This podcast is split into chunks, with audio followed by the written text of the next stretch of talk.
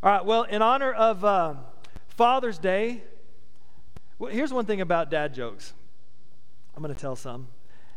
But now that I am a dad, every joke I tell is a dad joke for some reason. You know, when I was in college and I would crack a joke before I had kids, I thought it was funny. Everybody thought it was funny, and it wasn't a dad joke.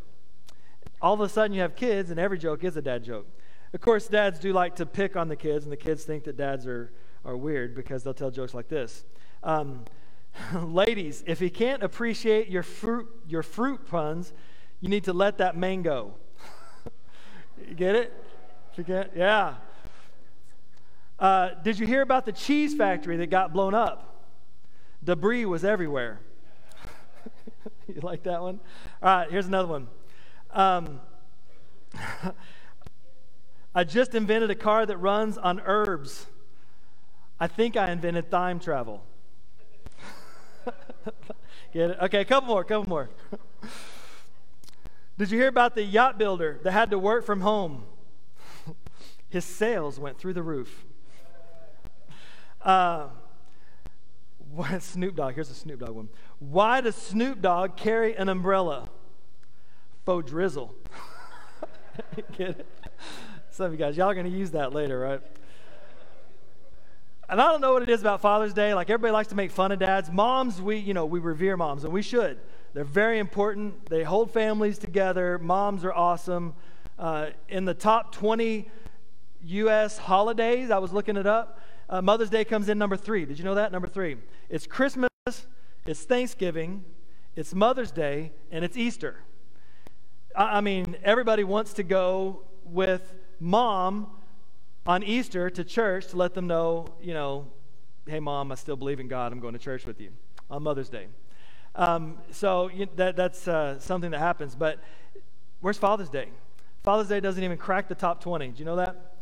In fact, today, this is funny. Today, if you call a restaurant, and you try to get in, the restaurant's gonna be like, yeah, come on, no problem.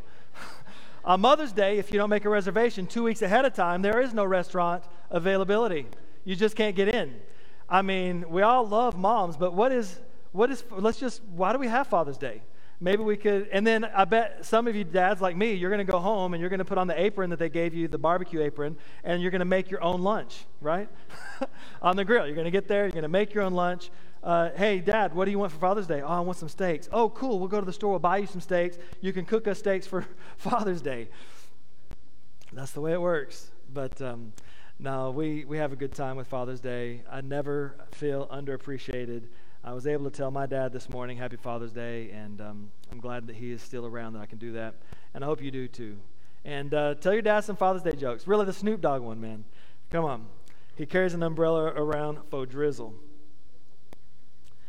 We're, we're in the summer of the sermon, the Sermon on the Mount. Jesus and his uh, time speaking and giving some very uh, great teaching for us. And we're on the third week of it. It's going to be all through the summer. Uh, and it started out by asking the question what in the world are we doing? I don't know if you're like me. Sometimes you need a, a you have a question to, to wonder. You, you question things in life, like what's going on? What are we doing? What's the meaning of life? What's the meaning of coming to church? Why are we Christians? And in some of those conversations that I was having with God, He just said, let's go back to the basics. Let's go back and look at some uh, elementary, basic things, and let's build on that and see just exactly why we do what we do. And so that's how we came into the Sermon on the Mount. And uh, God has brought us to this series, to the sermon that Jesus preached to help answer some of these very basic questions. So far, we've learned that church is more than church. Church is more than church, it's a gathering with a purpose. It's to become more like Jesus. That's why we gather. Um, we gather so that we can learn about things and learn about God and be filled with the Spirit and we become more like Him. It, it enables, this gathering enables us to be more like Him so we can love others so they can experience the love that we have. But it all starts with us coming together. It's a gathering with a purpose. That's what the ecclesia is. It's a gathering with a purpose. When Jesus says, um, I'm going to build my church, he's, he's talking about the ecclesia, the gathering of people with a common purpose. Um, so last week we talked about salt and light. You remember that? To be the, the tasty brightness that we are salt to give flavor to the earth and, and to preserve the earth and all those things. And then we also are to bring the light of God everywhere we go. Um, I went to a little college called uh, Southern Nazarene University in Bethany, Oklahoma. Uh, graduated there some years ago now, uh, 97 actually. Can you believe 97? Wow. Uh, I, I, don't see the dad jokes, they just keep coming. Uh, I don't feel like I graduated. I feel like it just happened the other day, but uh, went to in 97. And if you know me or you've been here for any time or watched for very long, you know that I'm a competitive person.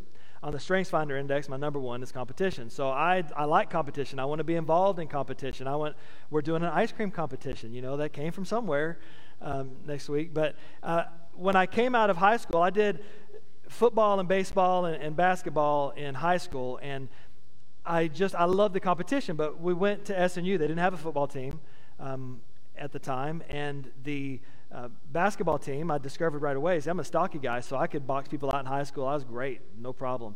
Get to college, and they're all a foot taller than me. Like, well, what am I supposed to do about this? Like, it was horrible. So um, I, I didn't play basketball, but I was looking for something competitive to do. Long story, let me get to it. I, I did track. So started on the track team, and um, now I was I, I, was fast in high school, but I wasn't fast enough to be a sprinter, so um, I did field events shot put, uh, hammer, the hammer throw. You know, the hammer throw is the, the 16 pound ball on the end of a, uh, of a rope. It used to be a chain, but uh, so I did that. One time I even took third in our conference on the hammer throw. Pretty cool. I didn't really do any track or field events in high school. And, um, but one day we went to a, a, track meet and I was getting ready to throw shot put and uh, the, uh, they were calling out over here the javelin throw. And I'd never done javelin. The, you know, the javelin's like the long spear. Awesome event. So, uh, every boy's dream, right? We're going to throw this spear. And uh, they, they were calling out, and our guy was not there. And we'd already registered for the event, but he wasn't there. So I, I, I, could hear him calling out, and I was like, oh, what's going on here? And I, I finished my shot put throws, and then I went over and told the coach, hey, coach, our, shot, our uh, javelin guy is not here. Can I do it? Let me do it. We've already registered. It won't cost anything. I just, well, do you know how? No, but I, I can figure it out. I mean, how hard is it? It's throwing a spear. I've been throwing things my whole life.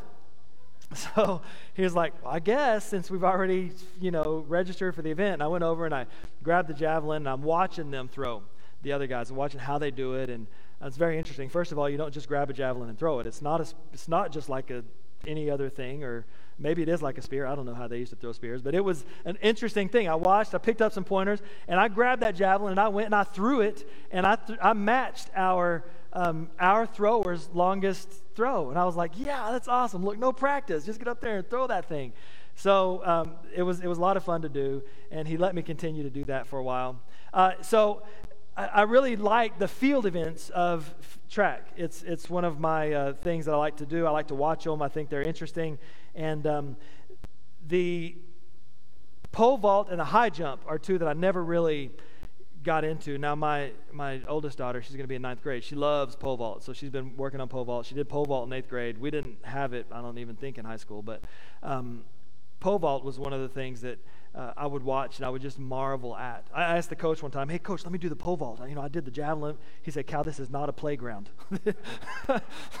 okay, I guess I won't do the pole vault. so, but that you know, they're going like 20 feet in the air, man. It's crazy what they're doing. Uh, but the the high jump. Anybody ever watched the high jump or paid attention? High jump is a unique sport. Like it's event. It's an interesting thing because you know they run and they jump and they arch their back over it. And the if you you should go sometime and look at the history of how they've progressed to where they are. Um, did you know that the world's the world record for the high jump is 2.45 meters? 2.45 meters. You guys are looking at me like, yeah, 2.4. Let me give you some perspective on that. Eight and a half feet eight and a half feet. Did you know the height of a volleyball net is eight and a half feet?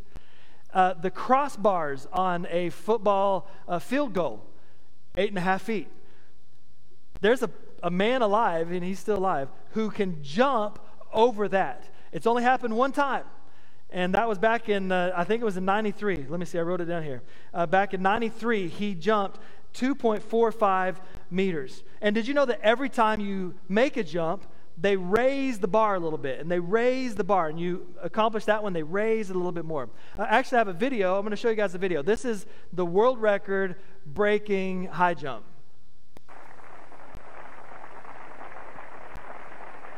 Atención, he's from spain by the way. Javier that's why it's- Sotomayor, récord del mundo, 2.45. ¡Wow! ¡Récord del mundo! World record ¡Récord breaker, 1993. Vamos a ver la Salamanca vuelve a la historia. Yeah. Salamanca a la historia. vamos a ver la comprobación. ¡Qué enorme alegría! ¡Qué enorme alegría! Can you believe? So, kids, I need to explain to you that it used to be square, the TVs. cinco años después en They used, to, they used to all be kind of a square. que se dispara. That's why it's like this. se dispara? ¿Qué sensación? Yeah. Uh, super exciting. Can you imagine? Eight and a half feet. It hasn't been done since. Now, I am watching. Um, there actually is somebody that they think might be able to break it this coming Olympics. It starts on, I wrote it down again, July 23rd. I think it's July 23rd of this year. The Summer Olympics are going to be going on. So maybe tune into that. Check some of that out if you're like me and you like the competition. But man, I just, I'm amazed and marvel at the ability to do that. So, the reason I'm telling you all of these things is because it goes into what we're talking about today. You know, the Pharisees in Jesus' time, they were the world record holders of law keeping. Like, they were the absolute best. They set the bar. Now you understand that phrase. They set the bar. Like the bar was at a certain level. It's because the Pharisees set it there. It was this high, world record holders, eight and a half feet. Nobody could match it or beat it. Like they were the best at keeping the law. So Jesus talks to us a little bit about the law in Matthew chapter 5. That's what we're going to look at. Matthew chapter 5, verse 17 through 20. By the way, the notes are in, in the for today's message are in the uh, app, the church app. So get on the church app, look at that. There's some uh, Greek words and stuff in there we're going to talk about. But let's read this. Do not think, this is Jesus talking, that I have come to abolish the law or prophets. I have not come to abolish them, but to fulfill them. For truly I tell you, until heaven and earth disappear, not a pen will by any means disappear from the law until everything is accomplished. Therefore, anyone who sets aside one of the least of these commands and teaches others accordingly will be called least in the kingdom of heaven. But whoever practices and teaches these commands will be called great in the kingdom of heaven. For I tell you that unless your righteousness surpasses that of the Pharisees and the teachers of the law, you will certainly not enter the kingdom of heaven.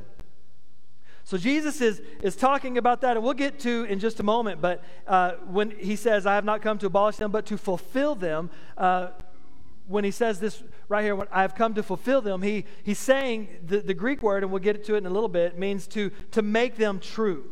But let's start here. Jesus did not abolish the law. I just want to be clear about this. Jesus, he didn't abolish the law. This is something that we as, as Christians, as uh, followers of Jesus, sometimes we have this idea that he came to abolish the law, but he did not. In fact, he says that we should continue to follow the law, right in our scripture today. Don't think I came to abolish it. I've come to not abolish, but to fulfill it, to make it true. So, He's saying that we should continue to follow the law. One of the biggest cop outs that I hear Christians say today is I don't follow the law because I live under grace. Now, we understand grace to be God's undeserved love and favor for us. He has favor for us. He loves us, and that's, and that's great. And He does that, and there's nothing we can do to earn it. You can't work hard enough. You can't follow the law enough. We love grace. I, I'm enamored by grace. But grace does not give you an excuse to not follow the law. People use it as an excuse, though. It's like we, we are looking to absolve ourselves from spiritual responsibility. It's like we're trying to absolve ourselves from our own behavior. If someone says something to us, we'll say, You can't judge me. Don't judge me. You heard that? You said that. I've said that. you can't judge me because. Uh, I'm under grace. Mind your own business. I want you to understand that grace does not give us a get out of hell free card. It, it just it doesn't do it. So does the law matter then? Why would Jesus say this? I think somewhere we've come to the faulty conclusion that the law just doesn't matter. We've made up in our mind that because we live under grace, because Jesus died on the cross for our sins, that, that it, it just doesn't matter anymore. We get confused though because Jesus was executed for breaking the religious law. He didn't follow the, the uh, prescribed hand washing procedures. He healed the sick on the Sabbath. He drove them crazy with that. He picked grain to eat on the holy day. He claimed he was God. The same Jesus who was killed for not obeying the law is telling us to obey the law. So I guess we need to ask then what was the law to Jesus? What did he think the law was? He, verse 18, I tell you, until heaven and earth disappear. And the word for disappear, the, the Greek word is parethe, to disappear, to cease to exist, gone away. We understand by reading scripture that it's not going away. In fact, he's going to establish his new kingdom here. So even when Jesus comes back and establishes his reign, the law remains according to what Jesus said here. Not the smallest letter. That's interesting too. I, I learned something new. Uh, the, the Greek word there is iota. Anybody ever say not one iota? Don't you change it. One iota. That's the Greek word for small. It's the smallest letter. It's, it's, it's the iota. Not the least stroke of a pen will by any means disappear from the law until everything is accomplished.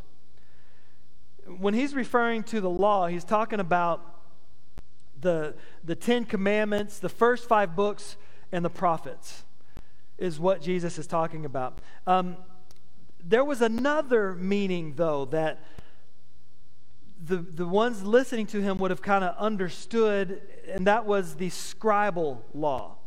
Okay, and in the scribal law, that in the Old Testament, there's really not a, a lot of rules per se, not a lot of regulations. There's a lot of great principles. Um, to the rabbis, the principle wasn't enough. It, just like um, it's the reason that contracts have gotten so long, because you can say, you know, in principle, we agree to this, but we need to define what every little part of that principle is. It's, and that's why we have attorneys, because they, they help us do all of that. But, and that's what the rabbis were. They would say if it's not explicitly in the law, then it's implicitly in the law. You staying with me? Stay with me for just a minute. Let me teach you this. So the rabbi said that out of the law, what they had as the law, it was possible to deduce what you had to do. If it's not explicitly there, then they could then it was implicitly there and implicitly means they get to decide what exactly it was all right so a great example this will help you understand remember the uh, the old testament law the old testament principle remember the Sabbath and keep it holy, right? We know that.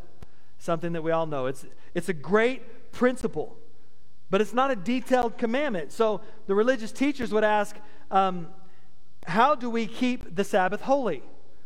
Well, obviously, by not working. That's how we keep the Sabbath holy. Well, so what is work then? Carrying a burden would be work. You see, so they, they take this, remember the Sabbath and keep it holy, and it doesn't Im, uh, implicitly or ex- explicitly say, it doesn't say this is what it means.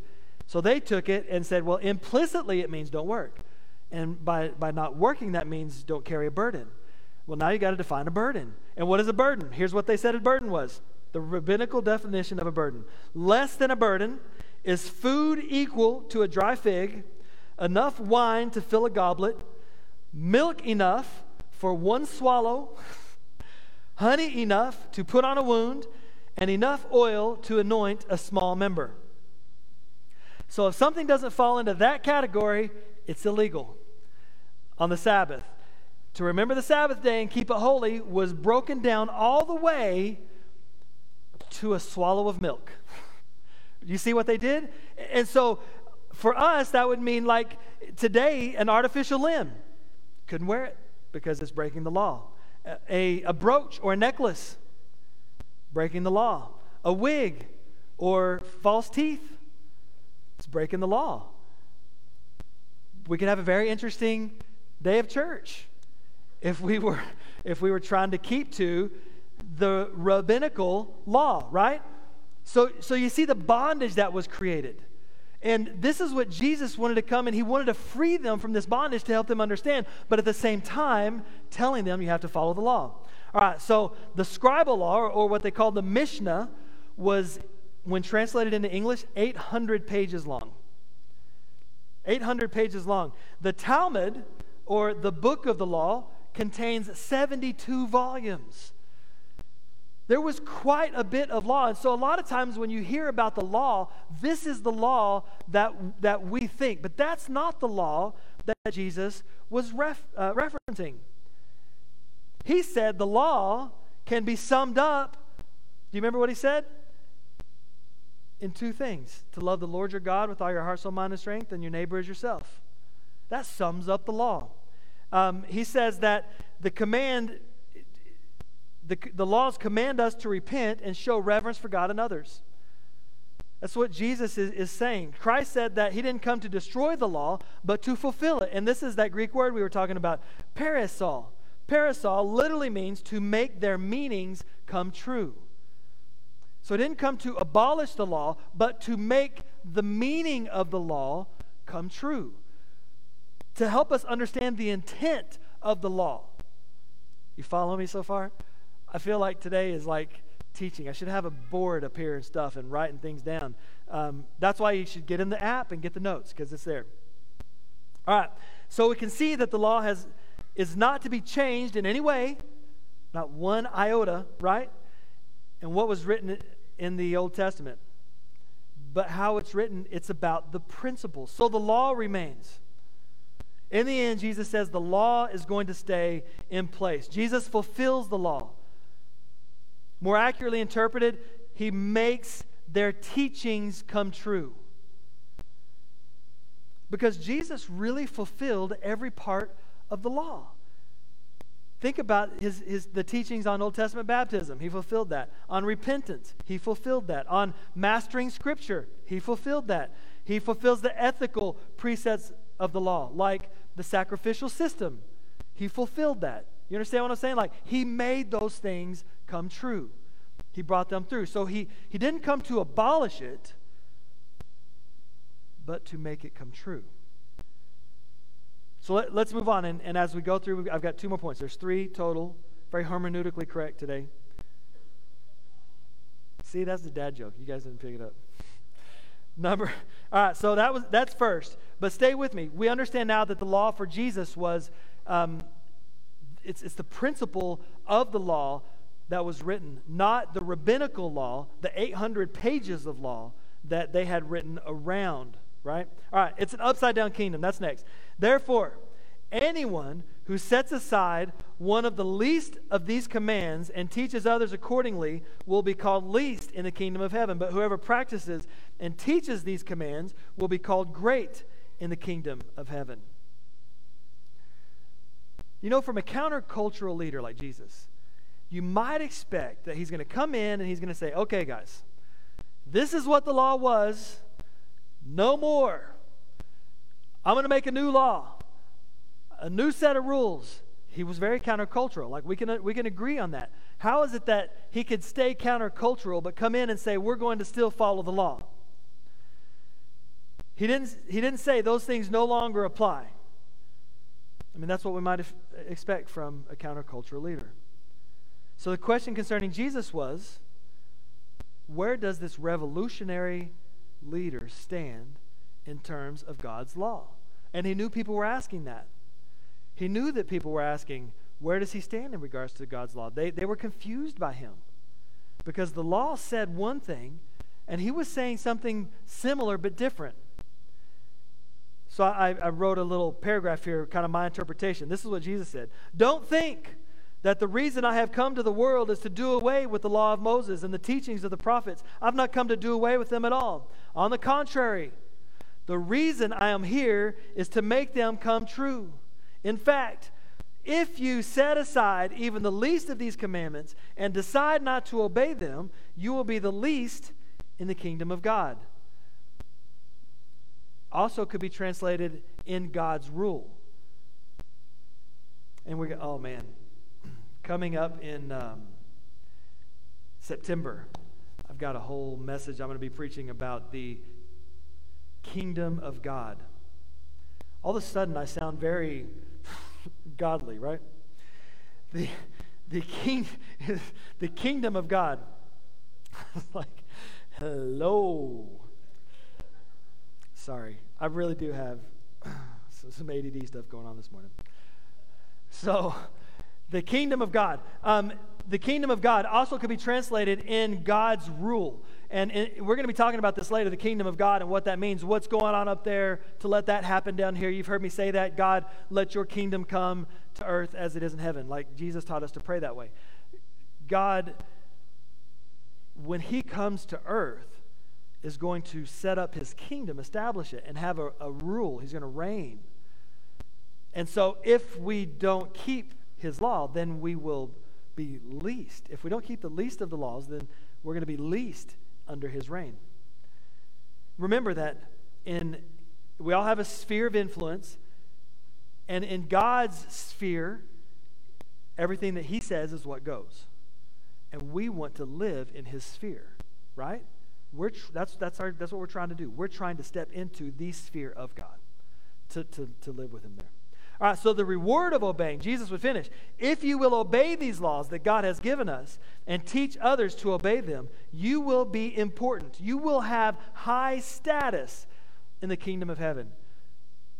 So if you want to be high, and this is where they, they messed up though, because they, they, they're thinking, okay, all 800 laws and 72 volumes, I'm going to follow all of that. I'm like tie scriptures to my heads and I'm going to have it on my chest and I'm going to wear the thing and have the tassels and like they're trying because they want to be elevated in the kingdom. But Jesus comes and he says, You guys are missing the point. It's not about all of these other things, it's, it's about the principle love God, love others. How, how do these things influence those principles? You know, there's a great delight in doing right, would you say? Like it just feels good to do right, to do good. I see that in my kids. When, when my kids do bad, they hide, you know. they go to their room, they hide, they cover themselves up, they leave, they go ride their bike. They like they, they don't want to be around. But when they do good, then they come out to say, Hey, guess what I did? I cleaned my room. I made my bed, Dad. I did the dishes for you. Like they do good and they they want to tell about it. We're the same way. Like we do good and we want people to know, and it feels so good to do right. This is where raising the bar comes in. Verse 20. For I tell you that unless your righteousness surpasses that of the Pharisees and the teachers of the law, you will certainly not enter the kingdom of heaven. And this is where it gets sticky. And this is where the counterculture comes in because this is what confused all of them like crazy. They didn't understand it. What do you mean more righteous? Like they've already set the bar. They've already jumped eight and a half feet. How can I jump nine feet? I can't do it. There's no way to do it. We have all of this law that's going on. The Pharisees had identified in the Old Testament scriptures 613 rules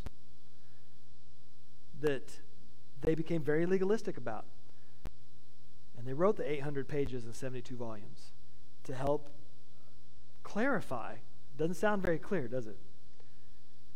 And they aspired to keep all of it flawlessly. They would go to unbelievable lengths to capture a convert or to make sure that they followed every single law. If there was anybody that people considered righteous, it would have been them.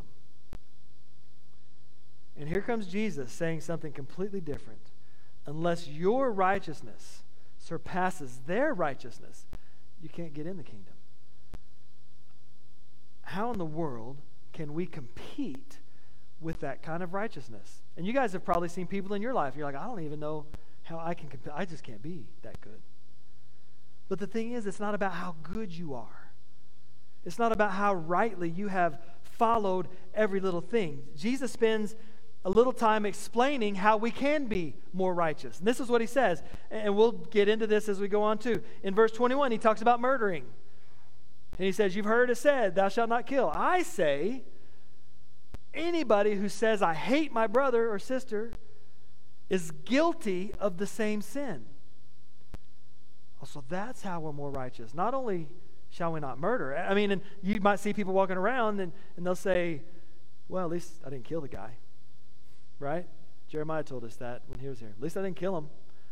I was, you know, said a lot of bad things. We played sign language together. At least I didn't kill him, though. Right? That's not what God says. That's not righteous enough. Just not murdering, that doesn't get you there. You can't hate either. In verse 27, he talks about adultery. You've heard it said, don't commit adultery. I say, if you look at somebody with lust in your heart, you have committed adultery. Well, at least I didn't cheat on my wife with them. You know, at least I didn't do that. Oh, I dreamed about it. But I didn't do it. I stopped short of doing it. No. If you look at somebody lustfully. Another one, he says, don't make oaths. Don't make oaths, but let your yes be yes and your no be no. Say what you mean. Here's another one. He talks about an eye for an eye. Remember, you've heard it said, an eye for an eye and a tooth for a tooth. That's what the, that's what the Old Testament law said. I say, turn the other cheek. Love your enemies. Pray for those who persecute you. That's how we become more, that's how we jump the nine feet instead of just the eight and a half. That's how we exceed the righteousness of the Pharisees, of the law keepers. And that's what Jesus is trying to get us to understand. And all of these things, if we're following Christ, not only will we not do the things that the law prescribes that we not do, but we will go beyond them. We will be more righteous than if we just followed the law. Does that understand? And, and so that was for them countercultural. They didn't understand. You mean I can't hate somebody because I really hate that guy? I mean, I didn't kill him, but I hate him. No, you can't hate him. If you have hate in your heart, there's no room for you in the kingdom of heaven. We're following Jesus, it makes everything we do more. And so, just by following him, we follow the law. I hope you understand that. And, and so, in the Christian world, in the church world, people feel like if I can just do good, then Jesus will accept me. If I can just do the right things. And, and I tell them all the time God does not expect you to just do good and then He's going to accept you. And we as Christians, as people who follow Jesus, who believe in these laws, we've got to do better to help people understand God's grace. And this is where grace comes in because he does not expect you to do all that's right. It breaks my heart. I had somebody tell me, oh, Cal, I'm going to start coming to church, but I'm an alcoholic. No joke. I'm an alcoholic. I've got to get sober. Then I'm going to come because I know, I said, man, God loves you anyway. He wants to help you with that. No joke. Somebody else told me, oh, I'm going to come to church. I guess I, I, I, I want to come to church, but I know that I have some problems in my heart. I know that I have some problems in my heart. That was their, their words. Because of the way I feel about certain people. I'm working on that. As soon as I get that right, I'm going to come to church. I don't, it's not what God wants. He doesn't need you to get right and then come. See, that's, and that's, that's Pharisaical thought. We feel like if we do all the right things, if we follow all the laws the right way, if we do everything perfectly, then He's going to love us, then He's going to accept us, then there's room for us in the kingdom. But that's opposite. He says, Come to me, give your life to me, believe that I can save you from these sins, and I will set you free from the bondage of that. And as I fall, personal testimony, as I fall more and more in love with Jesus, then I find that all of these things I don't do, I don't hate people anymore. Seriously, I don't hate people. My temper I, is not quick like it once was. Because I'm fallen so in love with Jesus that I want to be more like him. And so, just by default, because I follow Jesus and I love him so much, and I, I'm enamored by his grace that he has on me, it causes me to be better than the law Am I making sense with that? And so that's what Jesus is trying to get us to understand. If we continue to answer the question this summer, what are we doing? What are we doing? It's important to understand that our pursuit of relationship with Christ is what's going to lead to our freedom. And that freedom is what other people want. They just don't know. And, and that's what they're telling me. I don't know if they're telling you the same thing. They want to be set free from the hate that they have in their heart. They want to be set free from the bondage of uh, addiction. They want to be set free from those things. Jesus is saying, I can set you free. At teen camp this week, I was there Thursday night. I went up just the one night, but there was a girl who had been set free from depression. Gave a testimony, and remember, you guys remember she prayed, right? She prayed for a long time. it was a great prayer. But she didn't see color when she came to camp because the depression was so great. It, it's hard to explain what I'm not going to try to give her testimony, but her life was in, in grayscale because of this depression. But at camp, Jesus set her free she came and on that Thursday night, she was so excited that Jesus had set her free and she could see in color. And she was just wanted everybody to know. And she prayed in front of all the three, 400, I don't know how many kids were there. Jesus will set you free from depression. And she prayed a prayer of release of bondage over these kids. Two kids were healed and got up out of wheelchairs. Can you believe that? Two kids, and I don't know all of the, and you guys probably know more than me, those who went to camp.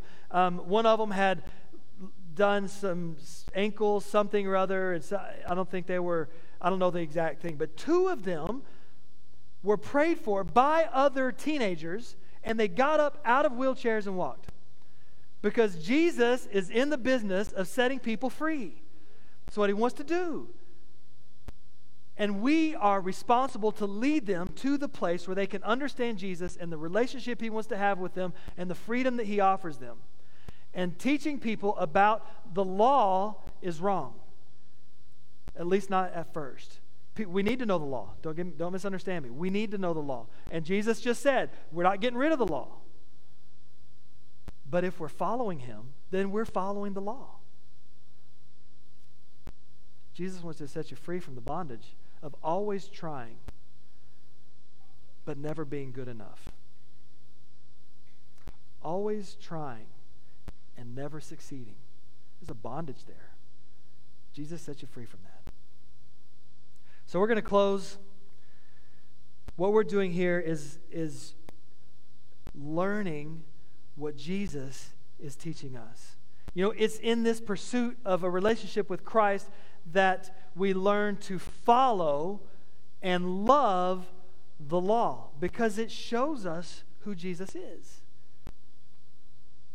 Jesus didn't say, okay, the law doesn't count anymore. He, he said quite the opposite. The law still counts. However, we can't do what the law says just because it says. That's not going to get you anywhere. If we do that, we're not going to measure up. We're always going to try, and we're never going to succeed. If we do that, Jesus says we will be least important in his kingdom. It is when we do more than the law requires that we gain status in his kingdom. But it's, it's just a, it's a crazy upside down world, and it is radical and revolutionary because you can't look at thou shalt not kill and say, "Who I'm gonna, I'm just gonna do, do that good. I'm, I'm gonna be the best not killer." Like, that's not going to do anything for you. You've got to say, Jesus loves me and enables me, empowers me to love others so that there's no room for hate in my heart. So I don't want to kill that person. it's just different. And when we get there, that's when we gain status. And that's why Jesus, everything he taught is, is different. It's upside down. It's if you want to be the greatest, you've got to be the least. He said there's not a greater person born to humankind, do you remember? Than John the Baptist. He said, There's not a greater person born.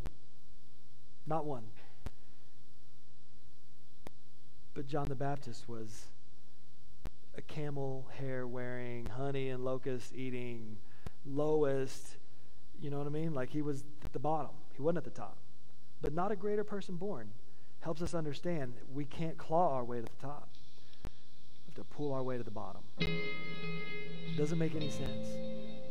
But if we're following Jesus, He's going to guide us. So, that's it. I don't want to keep talking around it, but I want you to know that, man, God loves you. Jesus loves you, and He wants to help you understand what it's like to live in this kingdom. And He wants to help you, He wants to help the law become alive to you so that you can see it the way He did. He came to make it all come true, not to get rid of it, but to help us see that if we if we love God and we love others, then that, all the law falls into place. It's all about love, man. I feel like uh, I've described my dad and mom who named me Calvary when they were far from God as cowboy hippies. That's what they were. My dad used to wear this long duster. Remember the dusters? Like he, he loved it. Boots, Wranglers, cowboy hat. it's free life. And every time I think about